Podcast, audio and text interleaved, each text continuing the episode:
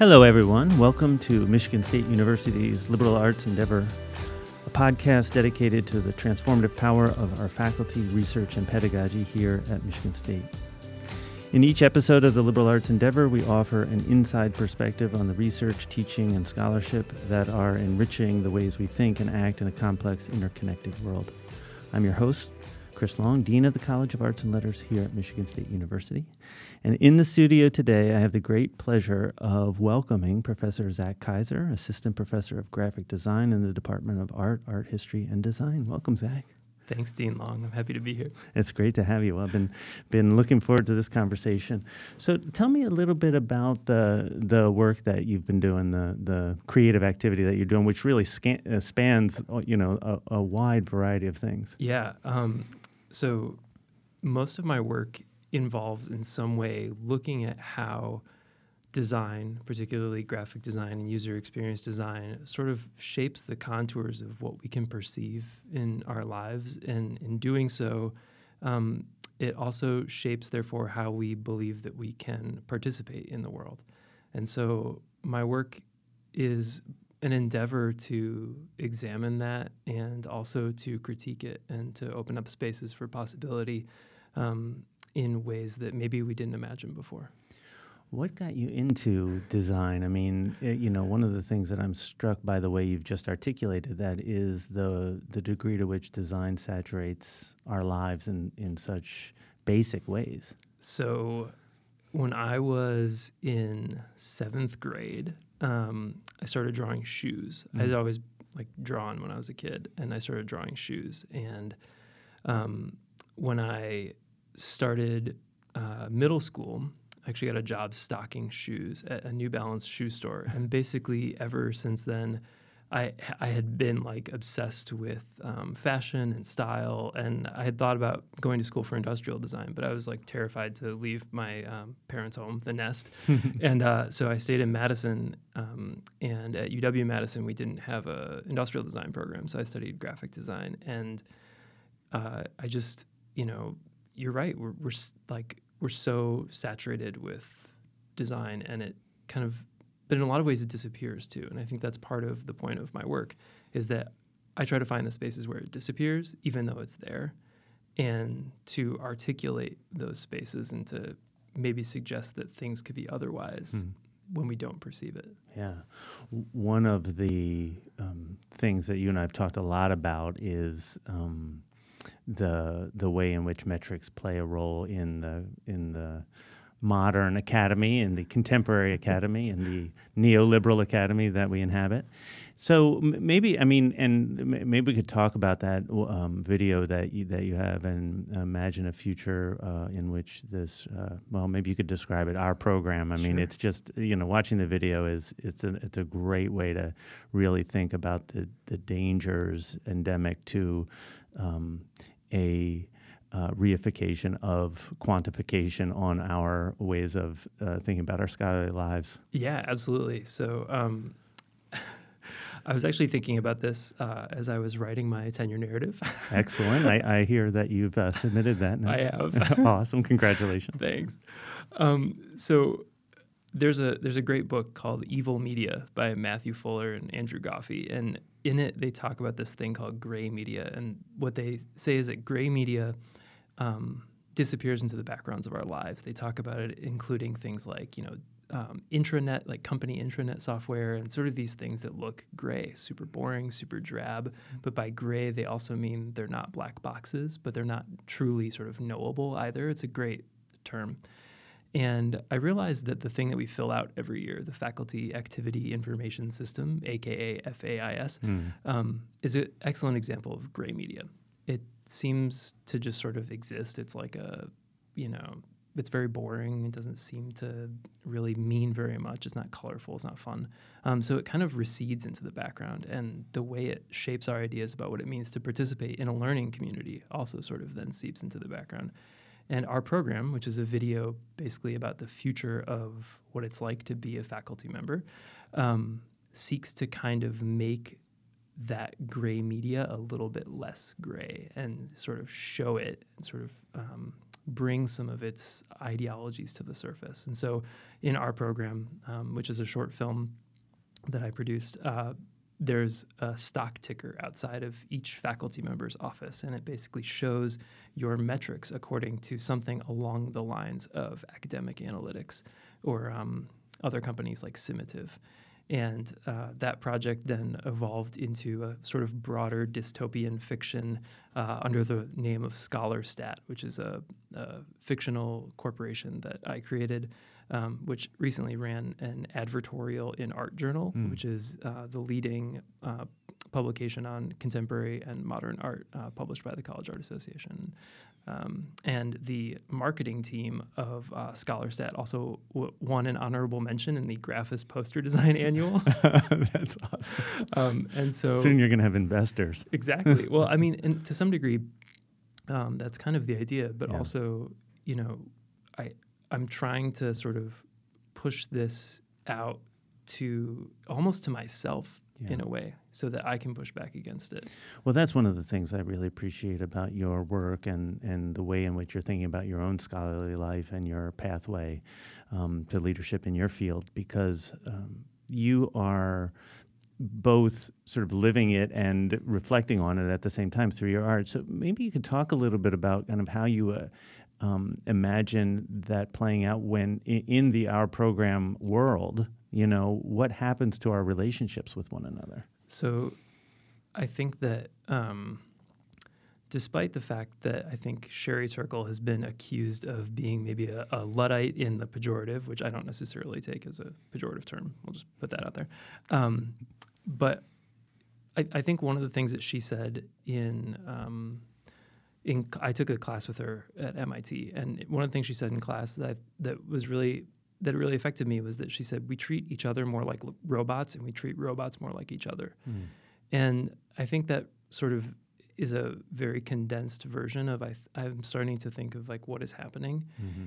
And in a lot of ways, I think that we become instruments, maybe even not of each other, but of a sort of autonomous system that is designed for algorithms to work in the estimation of other algorithms. So, like, you know, when we do research and publish it in a journal that has a high impact factor, for mm-hmm. example, then we get recommendations of other journals with high impact factors to publish in. And all of a sudden, like, we're not worried about the work that we're doing, but we're worried about how it's being assessed. And then we're listening to systems that are, it becomes a sort of like yeah. cycle, you right. know? Um, and so I, I wonder, you know, I sort of imagine like a kind of fully autonomous academy at some point, and mm. that's sort of that. That's the scenario I've proposed um, a couple times now. I I gave a talk at, at Cambridge University um, it, last November, and the talk was about basically an academic oracle, mm. and the idea that we might um, have systems like our intranet software or something, you know, like if you log on to D2L or if you log on to, you know, some sort of variation of PeopleSoft or something, that um, we would have, you know, this thing that would be telling us what to research and where to publish and sort of guiding and shaping us, and we would just sort of have to prostrate at its at its computational feet in mm-hmm. some way, you know. Yeah we had a, a gathering of, we're doing a, a, a, collaboration with Wayne State and with the University of Michigan around digital publishing. And we had a, gathering at the University of Michigan earlier last week. And um, we were talking about research information systems, systems like the faculty activity information system, the FAIS, the dreaded FAIS that we have here.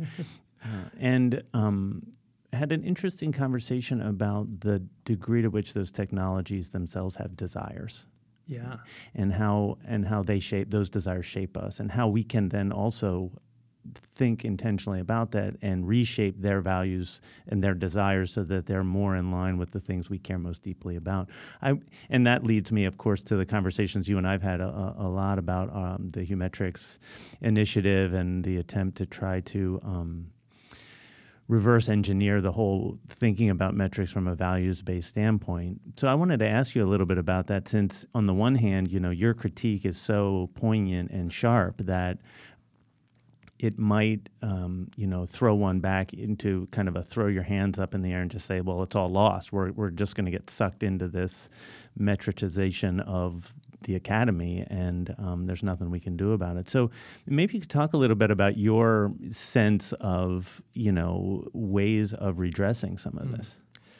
Well, I think that, um, I mean, it may be a sort of, uh, I don't know, um, crass base superstructure argument here, but I, I think that, you know, to some extent, when whatever metrics we create still need to reflect in some way the the um, imperatives of the system within which they have to operate.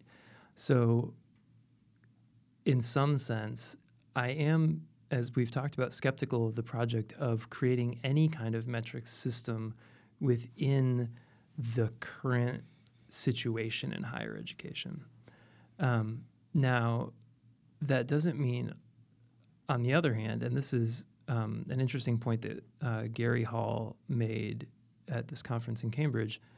He basically said, and for those listeners who are out there uh, in the world right now, um, I uh, Gary Hall wrote a great book called The Uberification of uh, the University, and um, I would highly recommend it. And one of the things that he said is we can take advantage of the current systems of metrification and at the same time use that as a cover to sort of do what we do as far as critique and as Mhm. far as sort of innovative and maybe um, you know subversive uh, practices you know I, I don't know I'm I'm ambivalent about whether or not a truly sort of earnest uh, endeavor right now at this very moment can reshape the broader structure within which all of higher education is having to operate right now. You know, Right. sort of state austerity and, Yeah. Yeah. Um, you know, as, as I just found out about the, um, you know, plummeting number of like 18 year olds. Yeah. Oh yeah. I mean, like, Yep. there's a lot. To, there's a lot to worry about. So I, I think, yeah, that's sort of the long answer.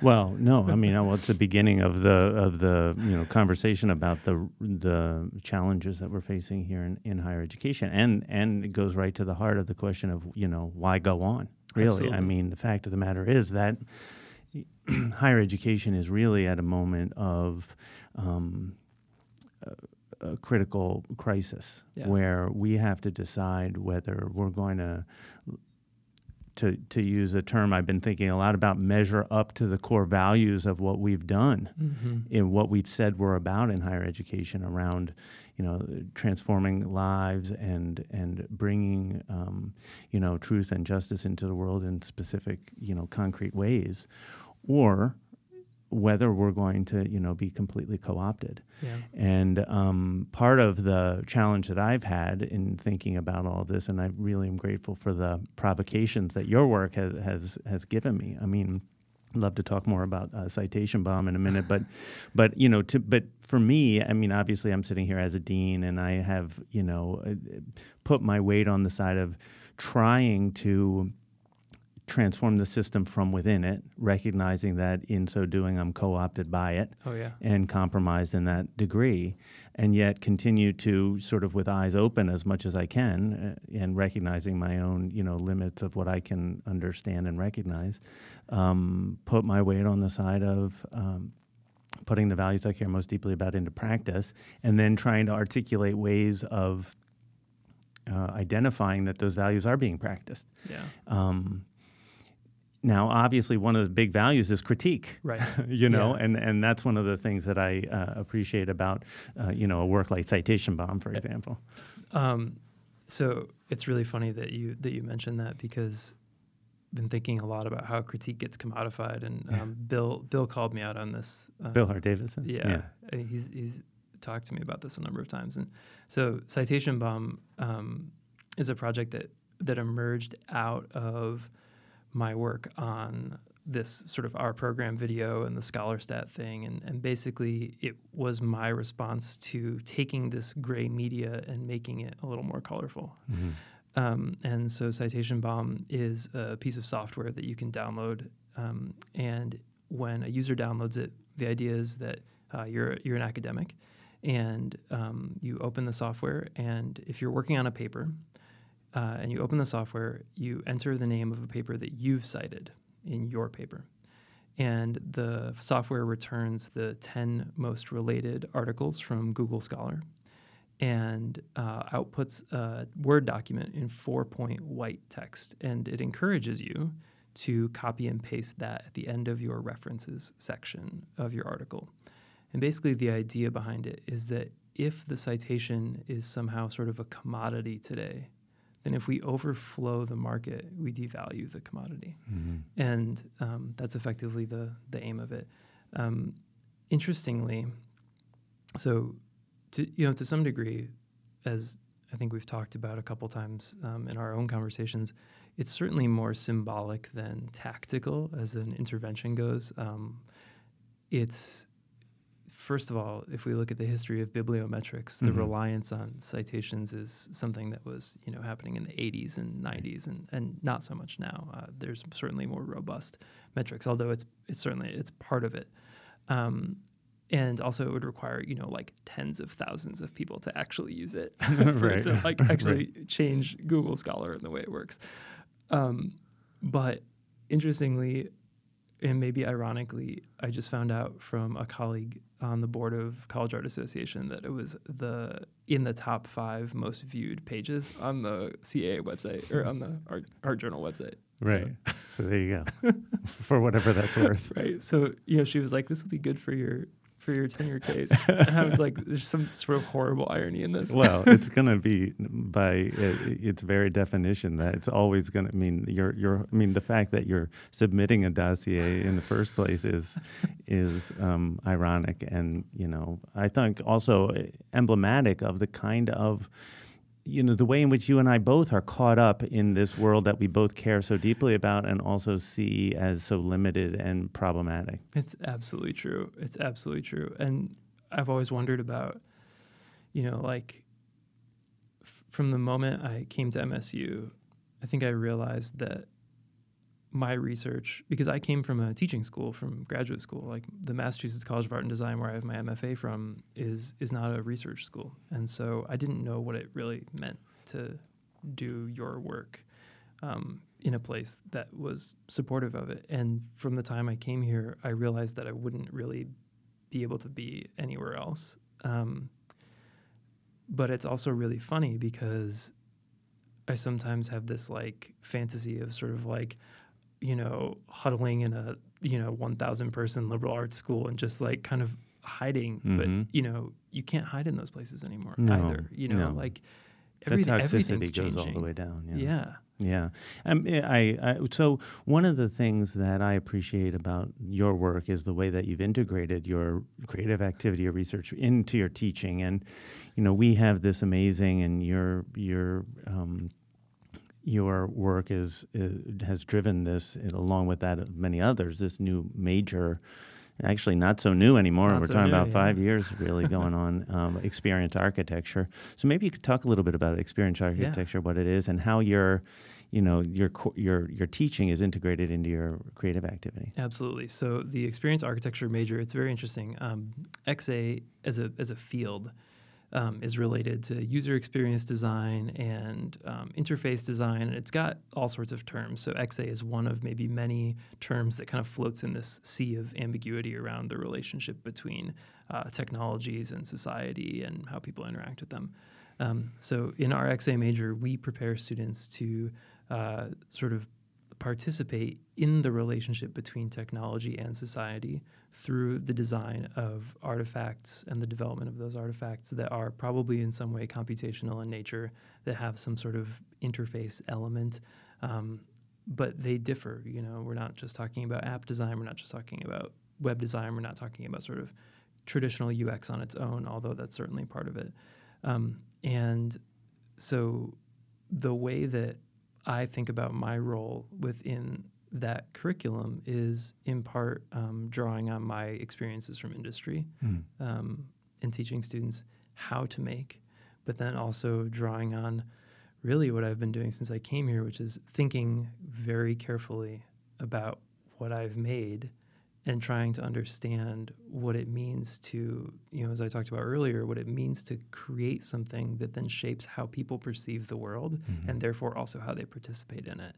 Um, and it has huge consequences. And so part of what I hope to help students study in this major is the consequences of their professional activity. That's really important to me.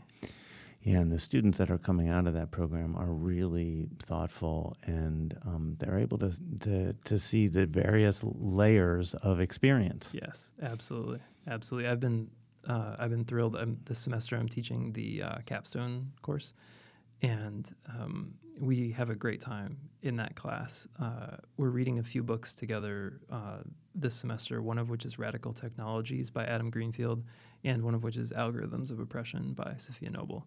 Um, and it's been wonderful to take this last semester and have some really hard conversations that the students may not have the opportunity to have immediately when they go into industry um, as junior designers or as you know um, junior project managers or something like that.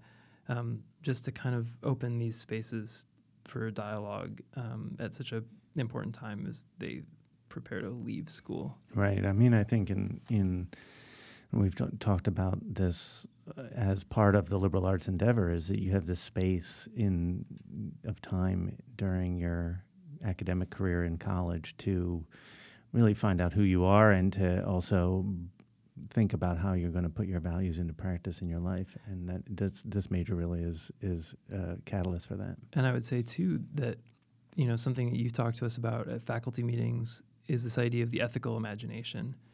And one of the things that I like about that is the word imagination. I think that in some way creativity has been sort of co-opted and um, kind of emptied of a lot of its meaning Hmm. or at least its potential um, to really make real change. Um, and so I am excited within the XA major and within the graphic design major too to have the opportunity to cultivate imagination mm. and give students time and space to think about how things could be otherwise and how they might produce work that would catalyze that. Yeah. Your own work really brings together the sort of intel- very cerebral intellectual dimensions with very practical, you know, making. Talk a little bit about navigating the, the terrains. So, uh, one of the things that I um, I think is really important for me is that I like to learn. I'm not a really terrific uh, programmer or you know hacker, any of that stuff. Uh, you know, I, I try to learn what I what I need to to make my ideas real in some way. But um, I think that it's really hard for me to imagine by by exclusively reading or exclusively writing. I I was trained as a designer, and um, as much as I I would like to sort of take that identity and sometimes put it away, I can't. Mm. That's uh, that's a part of who I am, and so the way that I think through some of the things that I'm worried about or some of the things I'm learning about is by coming up with project ideas, and sometimes those get realized and sometimes they don't. Um, and sometimes they become something else. So, uh, for example, uh, we've been talking about uh, education and how important it is to me. And in my teaching practice, uh, I was teaching graphic design one two years ago, and I started talking with students about things that would automate some of the activities that we were doing because I was doing some research on the automation of design, just very cursory. Like I was just Googling stuff, it wasn't anything deep Mhm. And we ended up having these conversations and it basically made me think about it enough that i started doing a little bit more serious research on it and um, i have a paper coming out this summer in uh, a journal called design and culture which is a terrific uh, terrific journal basically about what it means to teach design in an age of automation Mhm. and but that all of that came out of the classroom so there's Yeah. like different you know different ways that ideas get sparked for me usually they're oftentimes they're in conversation with students i think my engagement with students you know like talking about fitbit you know like a lot of my work is revolved around the quantified self and what it means to you know like whether it's being a quantified professor or whether it's being a quantified uh, you know runner or something Mhm. like that um, you know, but to have to explain some of these technologies to students or just, I mean, not even explain, you know, I, I, I, I don't even like the idea that like I would explain it to them. I think we learn about it together and we kind of experience these ideas together and we respond to these ideas in really different ways. And, you know, that just, out of that sort of emerges um, some of the work that I do. Yeah, I mean, so much of that is invisible to us. Is, is, you know fades into the background, as you were saying at the beginning of our conversation, and making that more understandable, more more tangible, um, more a uh, possible object of reflection and hopefully imagination. But I mean, some of this is just figuring out what all of the algorithmic, you know factors are operating on us in any given moment. Absolutely. Um, at the talk I gave at um, the Center for Interdisciplinarity colloquium, uh, I dove in pretty deeply to the hardware inside of a Fitbit. Mm.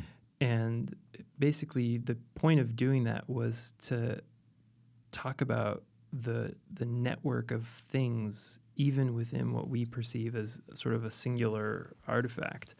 And you know, to ask students. I mean, this is an activity I haven't done yet, but I maybe should do. Is like ask students to read the technical documentation mm. for the accelerometer inside a Fitbit and be like, what is like what does any of this mean? This mm-hmm. is like crazy. Right, right. I don't understand it. Right, and yet it's it's it's it's on our person and it's measuring every moment of our movement. Yeah, absolutely. Yeah, yeah. so talk, tell me a little bit about the upcoming projects you're excited about. So um, there's a few things that uh, I have going on right now. Um, one of which is well, okay, so right now I'm sort of I think at an inflection point in a lot of my work. Um, the project around um, faculty metrics and um, some other projects around actually the future of dream reading. Mm. both of both of those I think um, are quite robust already at this point. And I've been thinking more and more about how to take advantage of my positioning here at MSU. And one of the things that I also have been really thinking about is how to transition from the opportunities that my critique opens up to maybe what it means to engage some of those opportunities and still be really thinking seriously about how the design of certain technologies and certain discourses again shapes the way we perceive the world and thus the way we participate in it. And so um, I've been working with Dr. Stephanie White from the Global Center for Food Systems Innovation. Um, Stephanie is brilliant, uh, amazing woman whose work in Malawi has uh, really uh, inspired me. She runs a program called the Frugal Innovation Practicum, which is super awesome. Hmm. Um, and I traveled to Malawi with her this past summer on a funded uh, project through the um, Center for Gender in a global context. And we facilitated a workshop um, amongst various stakeholders within the urban food system in Lilongwe, which is the capital city of Malawi. And I was there sort of mostly to learn. I was kind of like Stephanie's lackey. I was like, Stephanie, whatever you need me to do, just like I'll do it. But basically, what I want to do is I want to start engaging with um, the what I refer to as sort of like the technological imaginary of the development world mm. and of international development, because mm. there are certain discourses that sort of dominate, and they again shape people's imagination of what their world can look like, particularly when people are incentivized to listen to international development organizations. Mm-hmm. So when someone says, oh, the industrialized food system um, with sort of centralized planning a la you know um, grocery stores instead of sort of like distributed informal farmers markets everywhere um, and will give you money to do that mm-hmm. it changes how those people perceive what their world can can be like in the first place. Um, and so I'm really interested in now looking at sort of the interfaces of international development, if you will. Mm-hmm, mm-hmm. Um, and I by no means know nearly enough about that, and that's part of the reason to be working with Stephanie is yeah. to really be engaging um, you know on the ground with the kind of with that kind of work and it's been it's been super awesome so like food systems more broadly um, is something. And I'm also really interested in studying the the technological imaginary around food systems here as well. So like looking at you know like what does every article in Wired magazine about food look like? Mm-hmm. What do the design like? You know, when Wired writes about the future of food in 1995, and when they write about the future of food in 2012, like what do the illustrations look like? What Mhm. kind of language are they using? And like these kind of these kind of ideas. So and you know, of course, part of the impetus for doing that is we're at the greatest agriculture school in the country, and um, why not? Right, right, right, Right. And and there's so many opportunities for collaboration across the various disciplines. I mean, as you're you're talking about uh, your work, I'm thinking about all the work that's going on um, among our faculty around post-colonial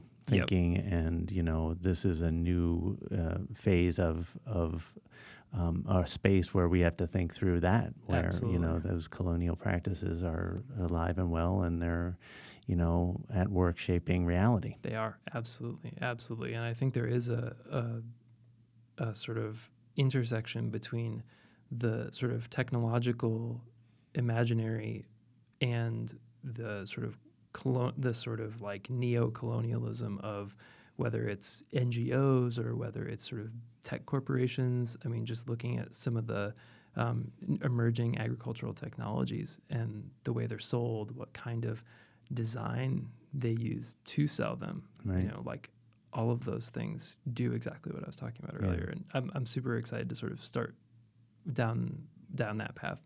Um, I'm also this is a this is a request for collaborators Mhm. um, because I have no idea how to do this, but down the line uh, I have this vision for a project about Spotify Uh huh. and um, basically it's about what happens when we treat music like we treat scholarship in my other in my other work so like oh, great. uh, looking at um, analyzing and maybe pushing back against some of the ways that uh, Spotify is incentivized to have certain kinds of music because they are eminently streamable hmm as Yeah. opposed to music that challenges or Right. maybe isn't so conducive to that format. Right.